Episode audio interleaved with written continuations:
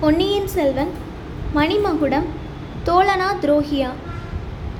மணிமுத்தா நதி வெள்ளாற்றில் கலக்கும் வனப்பு வாய்ந்த இடத்தை தாண்டி ஆதித்த கரிகாலனும் அவனுடைய தோழர்களும் பரிவாரங்களும் வந்து கொண்டிருந்தார்கள். முதல் நாள் இரவு திருமுதுகுன்றத்தில் இளவரசருக்கு நடந்த உபசாரங்களைப் பற்றியும் அந்த க்ஷேத்திரத்தில் நடந்து கொண்டிருந்த ஆலய திருப்பணியைப் பற்றியும் அவர்கள் பேசிக்கொண்டு வந்தார்கள். திருமுதுகன்றத்தில் சுந்தரமூர்த்தி நாயனார் செய்த காரியம் எனக்கு ரொம்ப பிடித்திருக்கிறது என்றான் பார்த்திபேந்திரன். எதை பற்றி சொல்லுகிறாய்? என்று ஆதித்த கரிகாலன் கேட்டான். கிழவியை பாடமாட்டேன் என்று சொன்னதைத்தான். அது என்ன? எனக்கு தெரியாதே. விவரமாக சொல் என்றான் ஆதித்த கரிகாலன். சுந்தரமூர்த்தி நாயனார் க்ஷேத்திர யாத்திரை செய்து கொண்டு வந்த பொழுது திருமுதுகுன்றம் என்னும் விருத்தாச்சலத்துக்கு வந்தார். வழக்கம்போல் அந்த ஊர் சிவாலயத்துக்கு சென்றார். பட்டர்கள் நாயனாருக்கு சுவாமி தரிசனம் பண்ணிவித்து எங்கள் ஊர் இறைவன் பேரிலும் பரிகம் பாடி அருள வேண்டும் என்று கேட்டுக்கொண்டார்கள். பார்ப்போம் இந்த ஆலயத்தில் உள்ள சுவாமியின் பெயர் என்ன என்று சுந்தரர் கேட்டார். திருமுதுகுன்றம் என்ற பெயரை கொண்டு அந்த சிவாலயத்தில் உள்ள சுவாமிக்கு விருத்தகிரீஸ்வரர் என்று பெயர் சூட்டி இருந்தார்கள் பட்டர்கள். அந்த பெயரை சொன்னார்கள். நாயனாரின் முகம் சுருங்கிற்று. போயும் போயும் கிழவரையா பாட வேண்டும் என்று மனத்தில் எண்ணிக்கொண்டு போகட்டும் அம்மன் பெயர் என்ன என்று வினவினார். விருத்தகிரீஸ்வரி என்றார்கள் கோவில் பட்டர்கள். சுவாமிக்குத்தான் கிழவர் என்று பட்டம் கட்டினீர்கள். அம்மனையும் கிழவியாக்கி விட்டீர்களே. கிழவனையும் கிழவையே கிழவியையும் என்னால் பாட முடியாது போங்கள் என்று சொல்லிவிட்டு சுந்தரமூர்த்தி நாயனார் கோபமாக கோவிலை விட்டு கிளம்பிவிட்டார். சுந்தரமூர்த்தி நாயனாரால் பதிகம் பாட பெறாவிட்டால் தங்கள் ஊர் ஆலயத்துக்கு மகிமை ஏற்படாது என்று பட்டர்கள் கருதினார்கள். ஆகையால் ஆலயத்தில் இன்னொரு அம்மனை பிரதிஷ்டை செய்து பாலாம்பிகை என்று பெயர் சூட்டினார்கள். மறுபடியும் சுந்தரமூர்த்தி நாயனார் இருந்த இடத்துக்கு போய் அவரிடம் மேற்படி விவரத்தை சொல்லி திரும்பவும் திருமுதுகன்றம் ஆலயத்துக்கு விஜயம் செய்ய வேண்டும் என்று கேட்டுக்கொண்டார்கள். சுந்தரமூர்த்தி நாயனார் பெரிய மனது செய்து மீண்டும் அந்த ஊருக்கு சென்று பாலாம்பிகை சமேத விருத்தகிரீஸ்வரர் மீது பதிகம் பாடி துதித்தார். இந்த கதையை கேட்டுவிட்டு ஆதித்த கரிகாலன் உடல் குலுங்க குலுங்க சிரித்தான். பெரிய பழுவேட்டரையரிடம் வந்த கவிஞன் யாராவது ஒருவேளை சுந்தரமூர்த்தியைப் போல் சொல்லியிருப்பான் கிழவனையும் கிழவியையும் பாடமாட்டேன் என்று கூறியிருப்பான் அதற்காகத்தான் அவர் நந்தினியை மணந்து கொண்டாரோ என்னமோ என்றான். இதை கேட்டு பார்த்திபேந்திரனும் கந்தமாறனும் விழுந்து விழுந்து சிரித்தார்கள். அப்படி அவர்கள் சிரித்த சிரிப்பில் குதிரை மேலிருந்து கீழே விழுந்து விடுவார்கள் போலிருந்தது.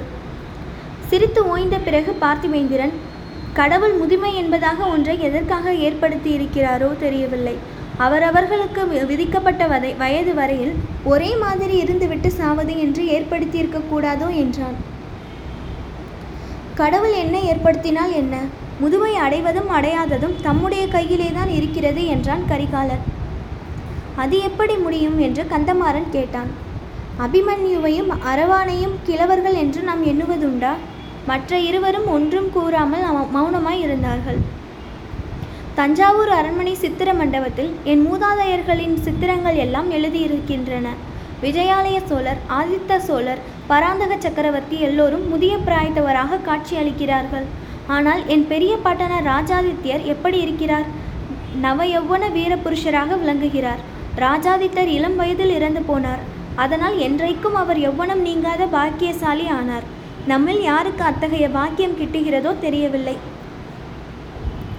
மற்ற இருவருக்கும் இந்த பேச்சு அவ்வளவாக பிடிக்கவில்லை. அவர்கள் மௌனமாகவே இருந்தார்கள். ஏன் திடீரென்று மௌனமாகிவிட்டீர்கள்? சாவு என்றால் உங்களுக்கு ஏன் இவ்வளவு பயம். இந்த உடம்பு போனால் இன்னொரு புத்தம் புதிய உடம்பு கிடைக்கிறது. எதற்காக மரணத்துக்கு அஞ்ச வேண்டும்? என்னுடைய நண்பன் வந்தியத்தேவன் இங்கே இருந்தால் என்னை ஆமோதிப்பான். அவனை போன்ற உற்சாக புருஷனை காண்பது அரிது.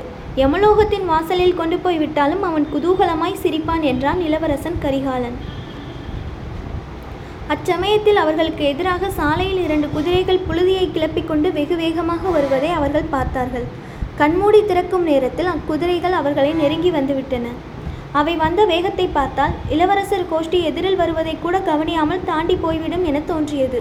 அவ்வளவு அகம்பாவம் பிடித்தவர்கள் யார் என்று பார்ப்பதற்காக கந்தமாறனும் பார்த்திபேந்திரனும் வேல்களை நீட்டி சாலையின் குறுக்கே வழிமறிக்க ஆயத்தமானார்கள். ஆனால் வந்த குதிரைகள் அவர்களுக்கு சிறிது தூரத்தில் தடால் என்று பிடித்து இழுத்து நிறுத்தப்பட்டன.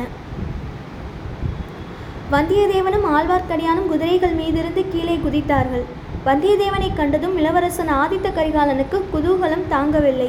அவனும் குதிரை மீதிருந்து கீழே குதித்து முன்னேறி சென்று வந்தியத்தேவனை கட்டி தழுவி கொண்டான். தம்பி உனக்கு நூறு வயது. இப்போதுதான் உன் பெயரை சொல்லி ஒரு கண நேரம் கூட ஆகவில்லை என்றான் கரிகாலன். கந்தமாறனும் பார்த்திவேந்திரனும் இந்த காட்சியை பார்த்து அடைந்த அசூயை அவர்கள் முகத்தில் தெரிந்தது. அவர்கள் சற்று முன்னால் குதிரையை செலுத்தி கொண்டு போய் நின்றார்கள். சிறிது தூரத்தில் இன்னும் சில குதிரைகள் வருவதை அவர்கள் கண்டார்கள். சில நிமிஷத்துக்கெல்லாம் அந்த குதிரைகளும் வந்து நின்றன. அந்த குதிரைகளின் மீது வந்தவர்கள் கடம்பூர் ஆள்கள் என்பதை கந்தமாறன் கவனித்தான். அவர்களிடம் நெருங்கி சென்று விவரம் கேட்டான். பின்னர் இளவரசன் ஆதித்த கரிகாலனிடம் கரிகாலனிடம் வந்தான். கோமகனே இந்த வந்தியத்தேவன் தங்களுக்கும் நண்பன் எனக்கும் சிநேகிதனாகத்தான் இருந்தான். ஆனால் இவன் மீது குற்றம் சுமத்த வேண்டியதாய் இருக்கிறது. இவன் சிநேக துரோகி இவன் என்னை முதுகில் குத்தி படுகாயம் படுத்தினான். ஆகையால் இவன் விஷயத்தில் தாங்கள் ஜாக்கிரதையாக இருக்க வேண்டும் என்று எச்சரிப்பது என் கடமையாகிறது என்றான் கந்தமாறன்.